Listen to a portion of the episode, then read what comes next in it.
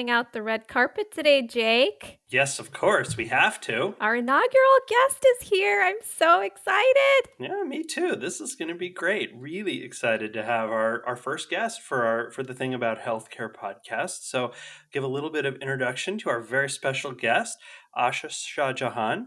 Uh, she is the Director of Health Equity and Health Disparities at Beaumont Health in Michigan. Uh, she's also a physician. She does a little bit of medicine on the side, I guess.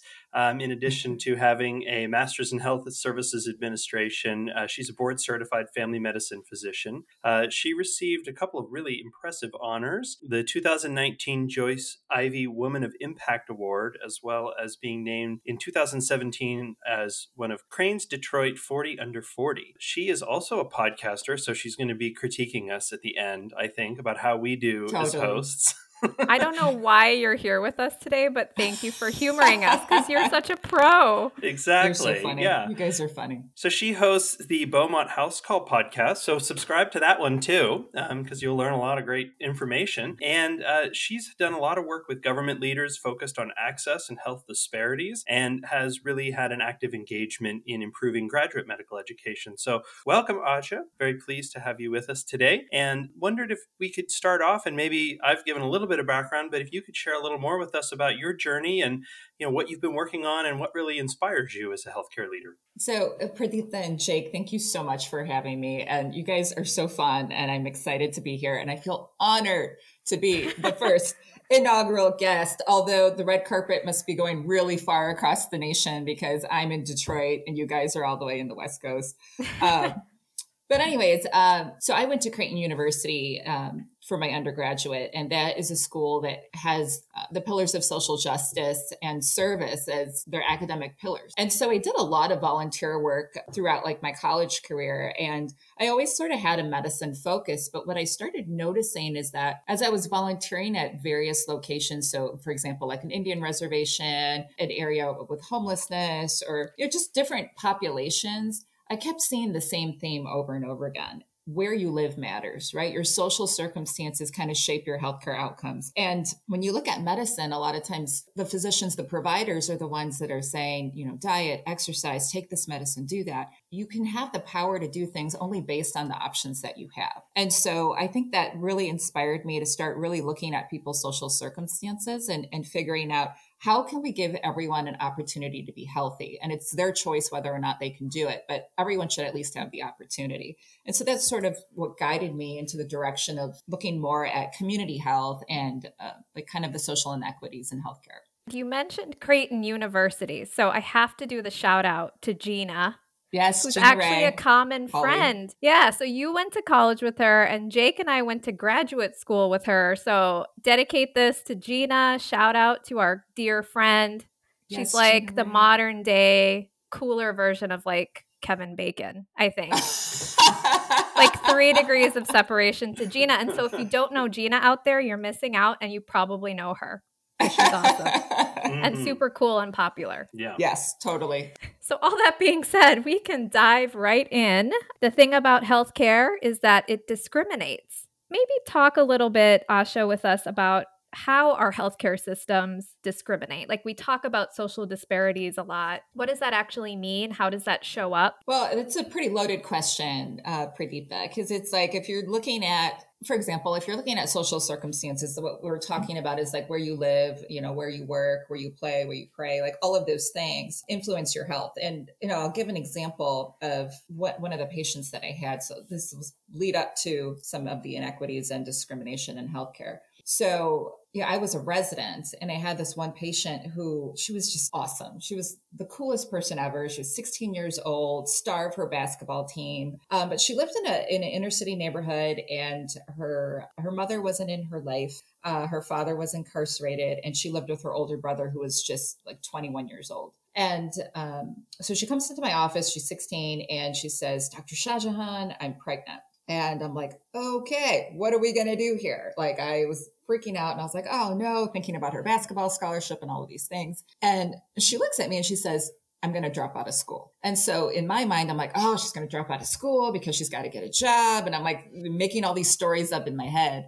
And I took a second to ask her why she wanted to drop out of school. And her answer was just like, I wasn't expecting her answer, which was basically, she said, You know, Dr. Shahjahan, I, I walk to school every day and I walk through an area that we call Death Valley. Uh, it's basically an area where there's a lot of gang activity. Um, she goes, I get hooted and hollered at when I walk to school. People throw things at me, and I put my life in danger every day. But if I have a child, I'm not going to put my child in that kind of danger. So if I'm pregnant, I'm not walking to school. And so in my mind, I'm like, you were going to drop out of school just because you didn't have a safe way to get to school, right? Mm-hmm. Um, and so I was like, well, we can arrange arrange something with that. So I remember that day clearly because I had so many patients on my schedule. I was already behind, uh, and I ended up uh, calling her principal's office, connecting with her principal, explaining the situation, and then they were able to arrange transportation to and from school for her throughout her entire pregnancy. And then she did some distance learning towards the end. Mm-hmm. So you know that's that story. In addition to that, I remember like being like, okay, we're just going to hook you up with this and I, I, was upset because I was behind for the rest of the day, which a lot of providers can understand this. I think other people are like, who cares if you're behind? But it, from a provider mindset, you're like, okay, my job is to just like give her, I could just give her her prenatal vitamins and send her to mm-hmm. an OBGYN and be done with it. Um, fast forward three, four years later, I'm out of my residency. I'm working in a suburb. And guess who walks in my door? That patient. Hmm. She walks in the door and she is now has a two year old child and she's moved out into the suburbs. And she told me, you know, thank you so much for taking the time to arrange that for me because I graduated high school, I got a job, I moved out of my social circumstance that was not great, and I'm doing great. And so is my child. Wow. You know, and the reason I tell that story is not to be like pat on the back, I'm so awesome or whatever. The reason I say that is that providers, you know, physicians in particular, or any provider, you have the power to really change the outcomes of your patients. And too often, when we look at healthcare, we look at it as very transactional. Like you come mm-hmm. into my clinic, I treat you, you do what I say, see you later. And we don't really look at their social circumstances and things that prevent them from being healthy. And like socioeconomic factors are like the number one reason why people are unhealthy, not only in this country, but around the world. And so I share that story with you to kind of help you understand like what the social determinants are. Like for her education is a social determinant. If she did not you know finish school um, or had a good education she may not be able to get a job. And then her child you know brand new baby will be born into a circumstance of poverty. You know if she does not have a safe way of getting to school that's another social determinant. It's like your safety your circumstances around your home. Like can you go walking outside or is it an unsafe neighborhood? And you can't so these are the different things that kind of shape healthcare.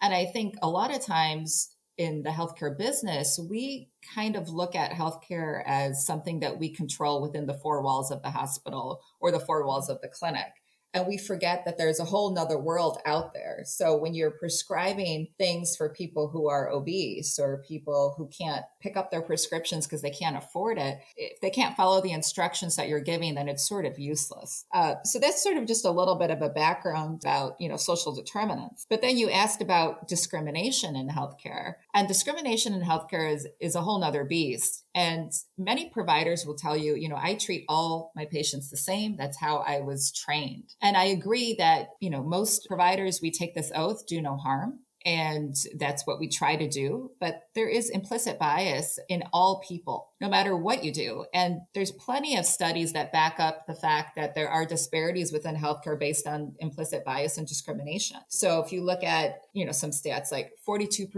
of LGBTQ uh, patients have said that they have felt mistreated by a provider. 23% of LGBTQ patients don't see a provider because of the fear of being mistreated. Uh, if you look at pain medication, you know, African Americans are denied pain medication more than non-African Americans. Even in gender bias, you know, women are more likely to go undiagnosed with a heart attack than men. So, like, these are all biases that are within our system that are unconscious that occur that can lead to discrimination. Uh, you know, recently um, Chadwick passed away of colon cancer, and it had me looking back at the colon cancer guidelines. And if you look at the colon cancer guidelines, you know, it says, you know, 50 years old for most people. And so if you look at our electronic medical record, the automation is at the age of 50, right, for everybody. But studies show that African Americans uh, or Blacks should be screened at the age of 45 because their incidence of colon cancer occurs earlier and it's a more advanced disease. But most of the automated systems don't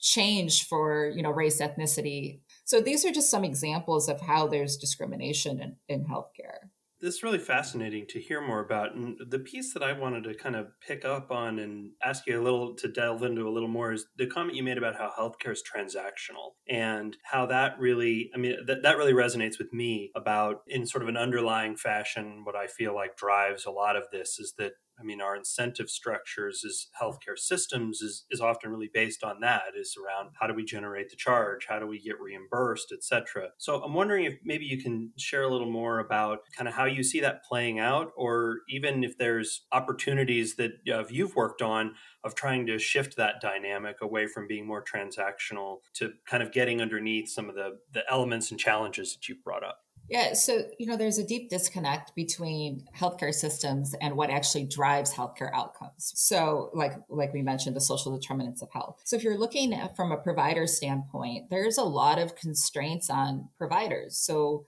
for example, there's a time limit because people are looking at how many patients do you see. Although people are saying that we're going towards value-based healthcare rather than volume-based healthcare it seems that people are still in this struggle of I need to see as many patients as possible. And so then the time that you have with the patient is much less. So then if you're talking about to a patient diet and exercise, you're just like, oh, okay, you're in the obese category, you need to diet and exercise. But how do they do that? How do you walk them through that? In 15 minutes, there's no way you can go through that. That time constraint, I think, is a big issue.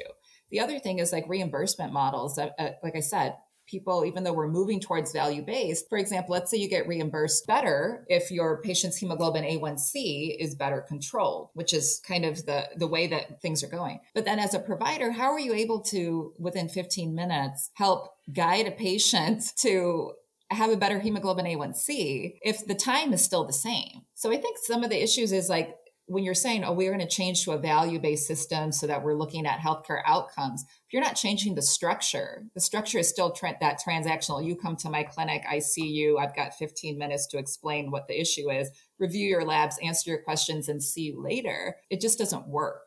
And I think that we see, like in the United States, our healthcare is so broken. I mean, it's so expensive to get healthcare in the United States, yet we have the best available technology but if you look at all the other countries in the world, we spend the most amount of money, but we're amongst the developed countries the most unhealthy, right? We have the highest obesity rate of any of the developed countries. Uh, we have the highest suicide rate of any of the developed countries. Um, our life expectancy in the United States is around between 78 and 79 years old, which is the lowest of the developed countries, and it's 47th in the world. This way that the healthcare system interacts with people this transactional medicine where it's like you come see me i tell you what to do and you go home and try and do that um, is very i call it old school medicine because an upstream model would look at the neighborhoods of where these people are and how people can actually make health a part of their life and lifestyle and not just a prescription one and done so I'm curious about that as you talk about outcomes in the United States compared to other developed countries. Would you describe, you know, the issues related to social determinants of health and perhaps our lack of infrastructure around those needs? Would you characterize that as a national problem or a global problem? How would you describe that? I definitely think it's a global problem because if you look at uh, what drives health healthcare outcomes, it's you know health behaviors and social factors are about seventy percent of what results in health outcomes, whereas 20% really is just healthcare interaction, meaning access to healthcare and screenings and those things. And about 10% is the environment in which you live in, meaning like pollution and that kind of thing. So if it's 70% of your healthcare outcomes is based on your social circumstances and behaviors, and we know that uh, socioeconomic factors really drive healthcare outcomes in terms of the access of things and options that you have, income based health disparity is a worldwide problem it's not just a problem in the United States. Although the United States has one of the largest income health disparities in the world, you look at other countries that have large income gaps and you see, like, if you just talk about uh, life expectancy, like I mentioned. So I was saying that, you know, the United States isn't doing great compared to the other developed nations. So, for example, like life expectancy in Japan is about 83 years of age. Um, many things contribute to that. Some people say that, like in the 50s and 60s, there was a huge investment in public health in Japan. Um, also, the lifestyle of people in Japan living in communities, uh, walkability, and like the nutrition emphasis is different. But then, if you look at other countries, so like if you look at Malawi um, in Africa, life expectancy is 47 years of age. So if you look at our 78, that's not that's you know completely different. But when you look at amongst developed countries, we're not doing that great. So I think it, globally it's an issue because where you live matters. The options that you have in your neighborhoods matter. Um, and it's not always about the access to healthcare, although that is part of the puzzle. And so that's kind of a global problem. But you see, the countries that do better are the ones that tend to really integrate health into their communities and less so much into their hospital systems. And as I mentioned, like if you look at the United States, we have like the best technology. We use the most imaging technology, like MRIs and CT scans, but our health outcomes are still poor. And yet, when I say there's a disconnect with healthcare systems, if you look at where the budgets go in healthcare systems, it's like we want more technology, we want the biggest advances, we want the the newest MRI machine, but we know that that doesn't really drive healthcare outcomes or that doesn't really improve health as much as social circumstances. So why is it that healthcare systems don't feel like it's necessary to be involved in community planning, uh, in social structures, and in, in, partnering with communities? And if you look at, uh, you know, some health systems do do that. I'm not saying all don't, but when you look at crises like now the COVID 19 crisis, what is the first budget that gets cut? Public health, surprisingly, in, a, in the middle of a pandemic, um, community health, you know, in the middle of a pandemic. The things that really matter in communities are the involvement uh, between providers and community members. And that's the first thing that always gets cut in budgets. And to me, it, it just doesn't make sense. Yeah. And it just, it reminds me of a conversation I know Jake and I have had um, on previous episodes related to kind of the haves and the have nots in our healthcare system. And so, you know, just thinking about the technology, like you've mentioned, we have this great access to technology, which maybe prolongs life if you can get access to those treatments or you know industry kind of leading technologies. And then there's everyone else who maybe perhaps is kind of foundationally trying to figure out how to manage their health. Yeah absolutely. But you know the, the interesting thing is as you mentioned like you know what can we do about the I, I don't want to sound like a debbie downer that i'm just like saying all the things that are wrong but like when you talk about technology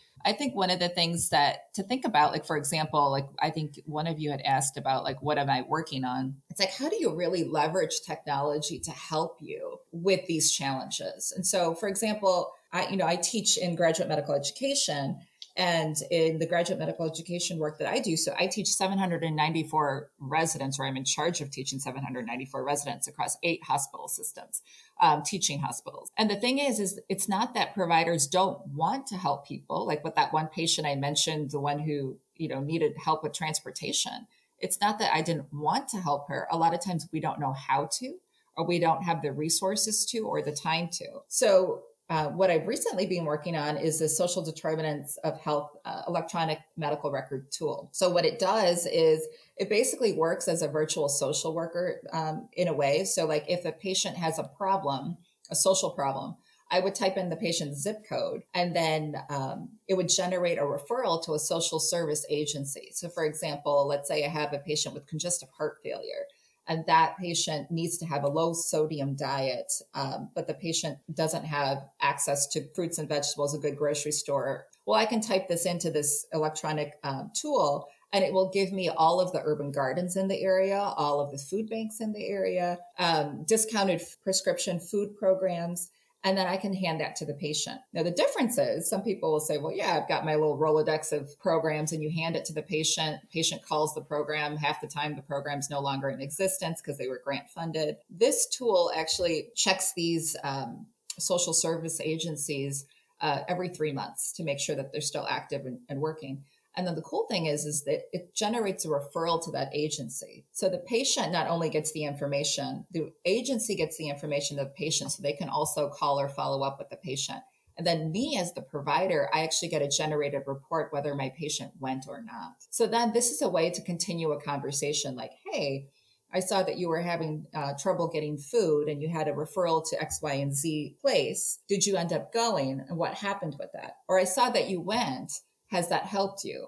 It kind of opens more of a conversation to have with patients about their social circumstances and helps uh, providers feel empowered to be able to actually tackle some of those in a way that's quick and efficient and not taking up hours and hours of searching. Because most clinics don't have social workers anymore because hmm. again that's one of the budget cuts so one of the first things to go. And so i think it would be really interesting to look at how can we creatively start integrating with our communities through technology. Uh, i'll tell you this uh, so you know family physicians back in the day what they would do is go door to door to people's homes and and see where they lived and worked and knew the family and all of those things. And then as time progressed we've changed the clinic model. Well now because of covid-19 i'm doing a lot more video visits. And i will tell you that i feel like it's helped me because as you can probably see right now, we're looking at each other. You can kind of see my home. Um, I can see my patient's dog running across the room. I can see their children. I can see a lot. I get a glimpse into their lives that I don't get in the office. And so it's an interesting thing to think about is that although some people think that, you know, video visits and technology is a barrier to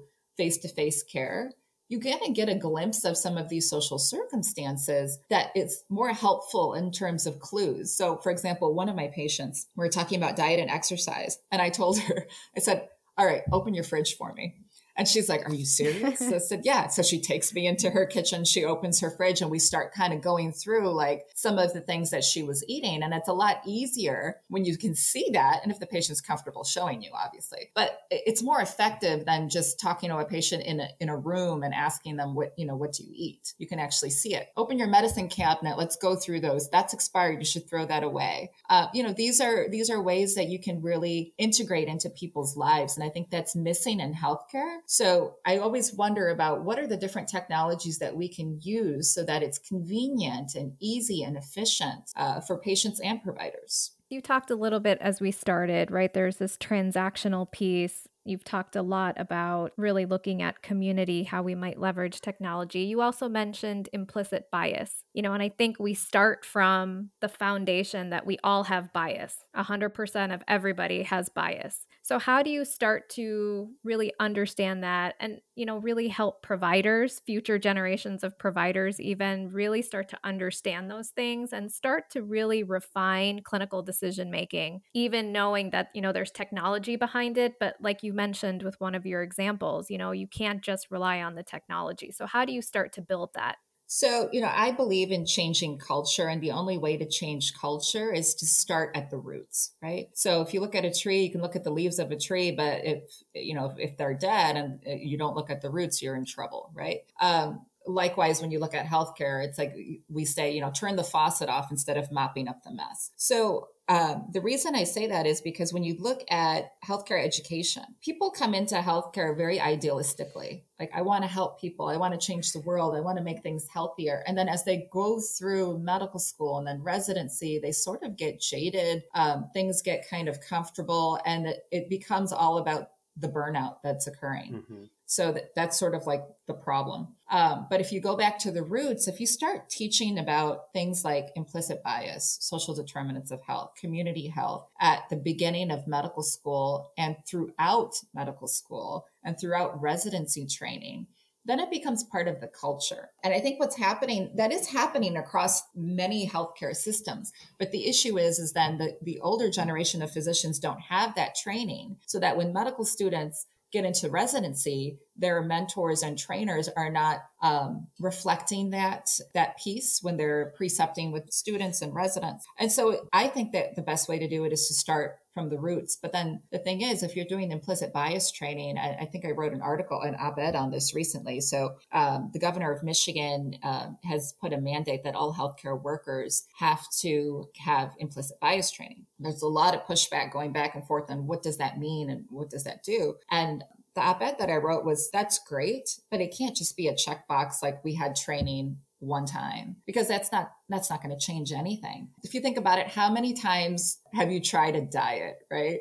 Like you know you should do diet and exercise and someone talks to you about it and you're like, "Okay, I'm going to do this." You do it for like 3 days and then you stop. Same with implicit bias training. If you just get training like once a year or once every couple months it, it doesn't it doesn't last it's something that kind of sticks with you but the more that you get it the more that it's ingrained in organizational culture.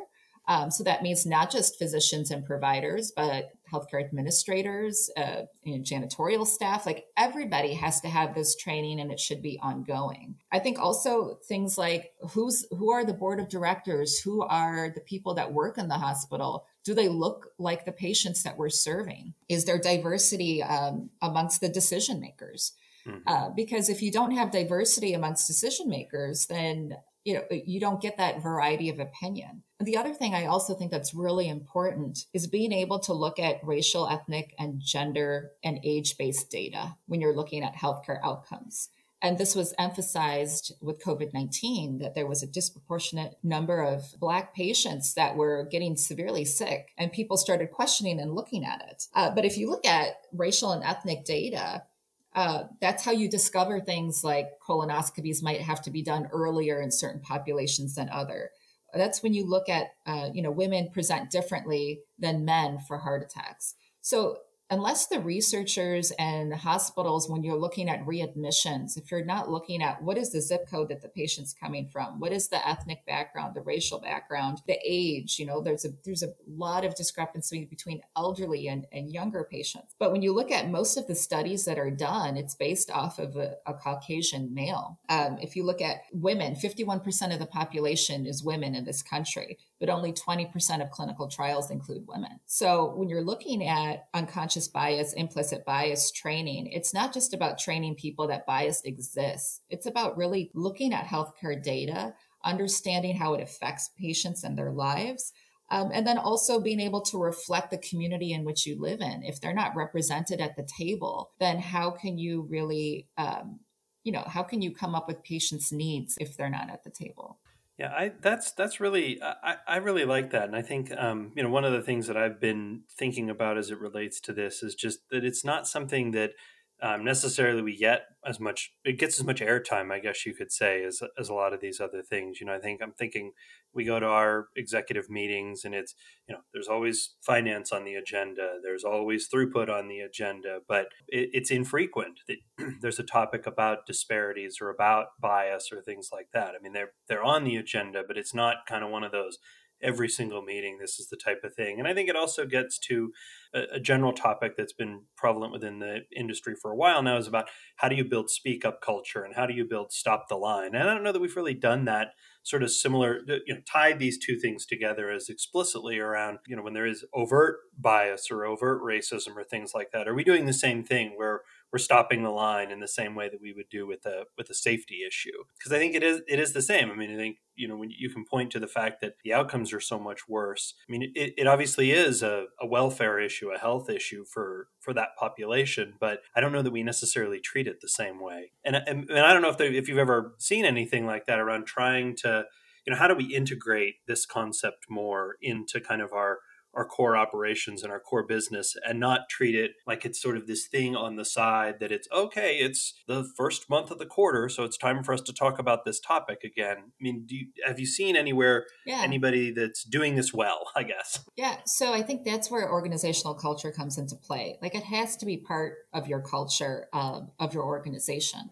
So mm-hmm. um, for example my role is more in medical education. So some of the things that i'm doing in terms of medical education is for example, we have uh, morbidity and mortality reports, right? And you're looking at what went wrong in the case. And a lot of times, uh, most health systems, you know, they have their quality and patient safety forums and they'll say, you know, what went wrong in this case? But how often are we integrating in that what went wrong was, was there a community problem? Was there a social determinant problem? Was there a problem with implicit bias from the provider or the other way around? Was there a health literacy issue? And when you start integrating those in things like rounds and M&Ms, you know, discharge planning, like when you have your handoff, oh, and this is the social circumstance issue. And this is also, um, you know, uh, some of the implicit bias that might be going on. The patient is a pain patient and with sickle cell and has been here five times. And, you know, the staff is labeling the patient as a quote unquote pain seeker. I mean, these are things that if it's part of the culture that we talk about this every time, then it just mm-hmm. becomes mm-hmm. a normal part of the culture, right? And I think what is happening instead is that it becomes a checkbox. Mm-hmm. We have to do this. So, like you said, once a month we have diversity day, and oh, we're going to talk about, you know, this on a particular issue. And it doesn't become a constant longitudinal part of healthcare curriculum and then also just healthcare delivery you know, like people do collaborative rounds, which are great because that's usually when like the nurses and the social workers are in collaborative rounds and giving more of the insight to the patient. And many places are now doing collaborative rounds with family members to get more of an insight of the patient. But in those collaborative rounds, how often are we looking at the social circumstances? And sometimes we only look at that at discharge, like, oh, the patient doesn't have a place to go. Oh, there's the patient can't afford their medication, but by the time you find that out, it's already been a week and they're back in the hospital again. So these are the kinds of things that we really need to start looking at.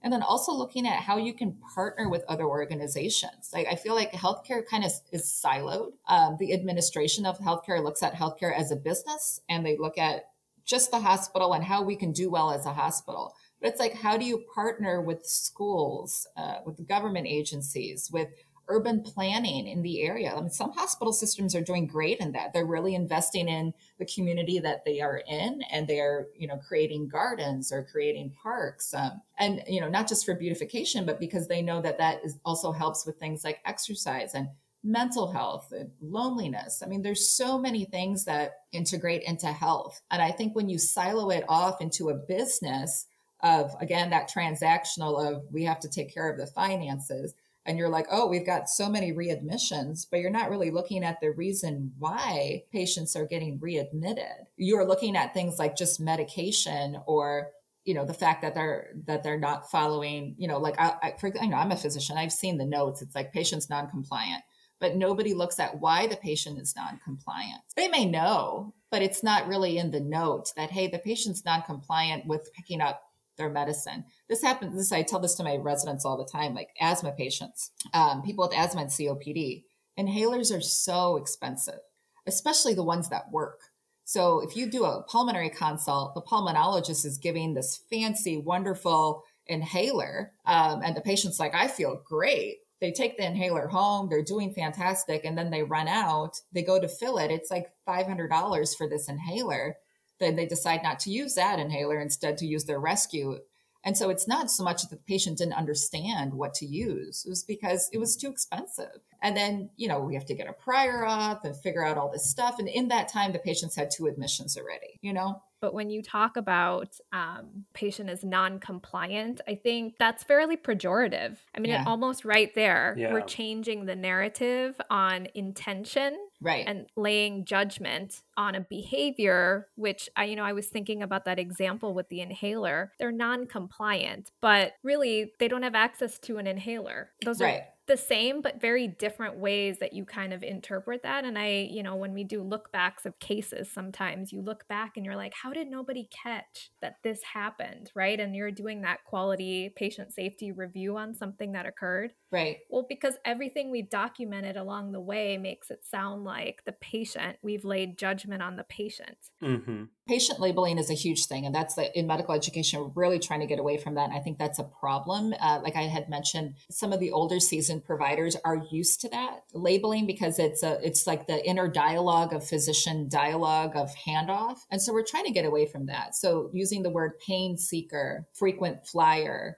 um, these are things that medical people know those terms what they mean but we're trying to get away from saying that or writing that. Saying that somebody is an alcoholic is a medical diagnosis that's a little bit different because if they have a drinking history, it's kind of like calling somebody obese. But things like labeling someone non compliant uh, without understanding why. So if you say the patient is non compliant, he refuses to take medicine he can afford it he can you know so you have to document all of the reasons as to why you're saying to patients because there are some people who are just they don't want to take medications or whatever. So th- i think that's the the argument from the physician side like well we're trying to make everything so pc then now i can't write stuff in my note that helps me understand what's going on. I wrote an op-ed about a situation where there was discrimination and i'll never forget it I had um, a patient when I was a resident, and the patient was African American, history of IV, IVDA, so IV drug use, had come back and forth. So was labeled as a frequent flyer, coming in for pain medication all the time, like three times in the last month. So she's she's in the hospital and she's like screaming that her abdomen hurts and she's like, I'm in so much pain and blah, blah, blah. And I think she had had imaging like the week before. Um, so then this is when people start saying, like, how many scans do we give this person, right? Like, you think you're wasting resources. So this patient was screaming and saying that she had abdominal pain, but when you did her abdominal exam, it didn't seem like proportionate to the pain that she was crying for. And the sign out that I had received was uh, patient's a pain seeker, IVDA, consult pain management, maybe GI in the morning, right? So it's like the abdominal issue was not ruled out completely, but it was like in the morning. The patient, I think, came in at like 6 or 7 p.m. Well, overnight, patient deteriorates. Um, the night float person ends up getting a CT scan and it shows that the patient has ischemic colitis, which is an extremely like an emergent situation. Patient gets taken immediately to the OR, uh, is opened up, and her intestines are all necrotic, um, and she ends up dying. Right. And so then when you when we looked back at like the M&M and like the QI and all of that stuff, people were saying, well, it was the presentation, the abdominal that is classic abdominal pain in disproportion to the physical exam. So people were really focused on that. And all I kept thinking was, it's not that. I mean, that was part of it. But it was because she was labeled a pain seeker IVDA mm. that people didn't take her pain as seriously um, and that she was a you know frequent flyer. So if you take off all those labels and you look at the person as an individual, I always tell my uh, my residents look at that person as first time today, right? Mm-hmm. Which is hard because if they've come multiple times, that is part of your differential in the back of your mind. But I always say nobody wants to be in the hospital. Nobody. I don't. I don't care who they are. If you really dig deep, nobody wants to be in a hospital and if they're there there's a reason why they're there um, they need something they need help in some way. So we're failing in providing the help for that person. I think medical culture is very pessimistic sometimes. You know, uh, we get jaded easily because you see so much of this, like frequent flyers and people coming in. And it's like, but if you look at every single frequent flyer, I would argue, like, if you're looking at from a hospital administration standpoint, look at every single frequent flyer and look into who they are, where they came from, you will find a social determinant reason as to why they're coming to the hospital. You know, why are they going to multiple hospitals? That's another thing that's a red flag. Oh, this person was at just at this other hospital and this other hospital for the same thing. It's like because maybe they're not getting their answers. So they're going to another mm-hmm. place. Like, wouldn't you do the same thing? Right. Mm-hmm. Um, so yeah, labeling, I think is, it's again, it's part of organizational culture. So when you're rounding, um, you know, if uh, one of my residents say the term frequent flyer, I'll have to correct them. But that has to change in verbal dialogue. If you've got the nurses station, a bunch of nurses sitting together and, and making comments about a patient you know, how many times they've been here or the fact that they'll never change or whatever. It's like we're passing all this judgment. And the more that that's accepted, uh, you don't interrupt and say, you know what, the patients are patient and here for us to take care of them and, and interrupting that dialogue because that seeps seeps through, right? And then the patient's treated differently. Mm-hmm. I really think, and it's easy for me to say, right, that we need to revamp our entire healthcare system to look at things differently. Uh, but I think as as healthcare administrators, people who are in charge of the decision making, if you can really start connecting community and the importance of the, that the community plays in healthcare outcomes, I think then you can start shifting conversations. And like you like you mentioned, things like implicit bias is really important because you know institutional racism you know, racism is part of medicine. I teach a course uh, to our residents um, called Racism in Medicine. And we talk about things. So, like in Detroit, for example, we had the 67 riots. Um, and we had a lot of issues with uh, inequities uh, in terms of gentrification and housing inequities and who could get a loan and who couldn't, and educational structures in certain neighborhoods versus others. And all of these things are very recent. Like mm-hmm. people are still living who have experienced these things. And so then they wonder, like, why is there a distrust in the healthcare system? Well, because a lot of bad things have happened in the past. And, you know, people will argue, well, we, we've changed, things are different, but that past is what builds the future. And if you don't recognize that past and understand that past, then you're missing an opportunity to connect with people. Why do people not want to do so many tests? Well, we know about the Tuskegee trials that ha- had occurred uh, against African Americans. And so I have patients that say, My grandma says I should not get a colonoscopy because I shouldn't do any kind of test uh, without really knowing what's going on. You go back to that 15 minute appointment, you've got 10 other things on your agenda. Are you going to spend the whole 15 minutes talking about a colonoscopy or are you going to address the diabetes? This is the struggle in medicine. Mm-hmm. And I just think about as like a healthcare leader, right? And I think that's the flavor of our podcast. Like we are all here rising leaders that are taking over this system right? Mm-hmm. Um, but just thinking about as you're talking, how do we look at resource allocation differently? Um, because even if we were to change the model and completely flip it, really focused on community, really focused on primary care and kind of, you know, more of that holistic wraparound care, we don't have enough resources um, to be able to do that in terms of just even people going to school. Like social workers don't get paid as much. So there's mm-hmm. not a ton of people going into that profession. And so how do you really start to as you said, you know, really start to look upstream at the root and start to kind of chip away. But I was just thinking about that as you were talking about how models need to change. I don't know that we yeah. are even prepared for that if we made that decision today. Mm-hmm. Dan Buettner, he wrote this book called Blue Zones. And now there's a movement in California um, about blue zones. So, but blue zones is what a group of researchers did is they looked at different communities around the world? And where were the people the most the healthiest? And how many people lived to the age of 100 and were actually functional not in a nursing home or with dementia? So he found five communities across the world that had these had like the best healthcare outcomes. And so then he started really looking at what's going on in those communities that have created this like almost like wellness oasis of, of people and, you know, the five places, I just know that Loma Linda, California was one of them, but the others were in other countries, I think in like Italy and Japan and other places. Uh, but what he found was the, the main course was community, better mental health, uh, good na- natural resources, food and diet. I mean, all the things that we preach but it was integrated into those communities. So people were really taking care of each other. You look at what's going on now, the loneliness epidemic is like terrible. We have so many elderly people that are alone. They don't have families to take care of them. And unfortunately, as you get older in this country, it's like your health declines quite a bit because we live in such a stressful culture. Uh, people are not walking outside as much as they used to.